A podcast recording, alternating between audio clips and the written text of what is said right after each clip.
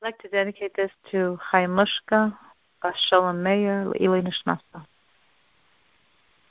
Every one of us loves God, absolutely. Every one of us wants to cling to God because of this love, to be one with Him. We might not feel it, we probably don't, but it is absolutely there. So, what does it help? Knowing I passionately love helps me feel. I can demand of myself to act as I truly am. A Jew whose every cell proclaims a love of God.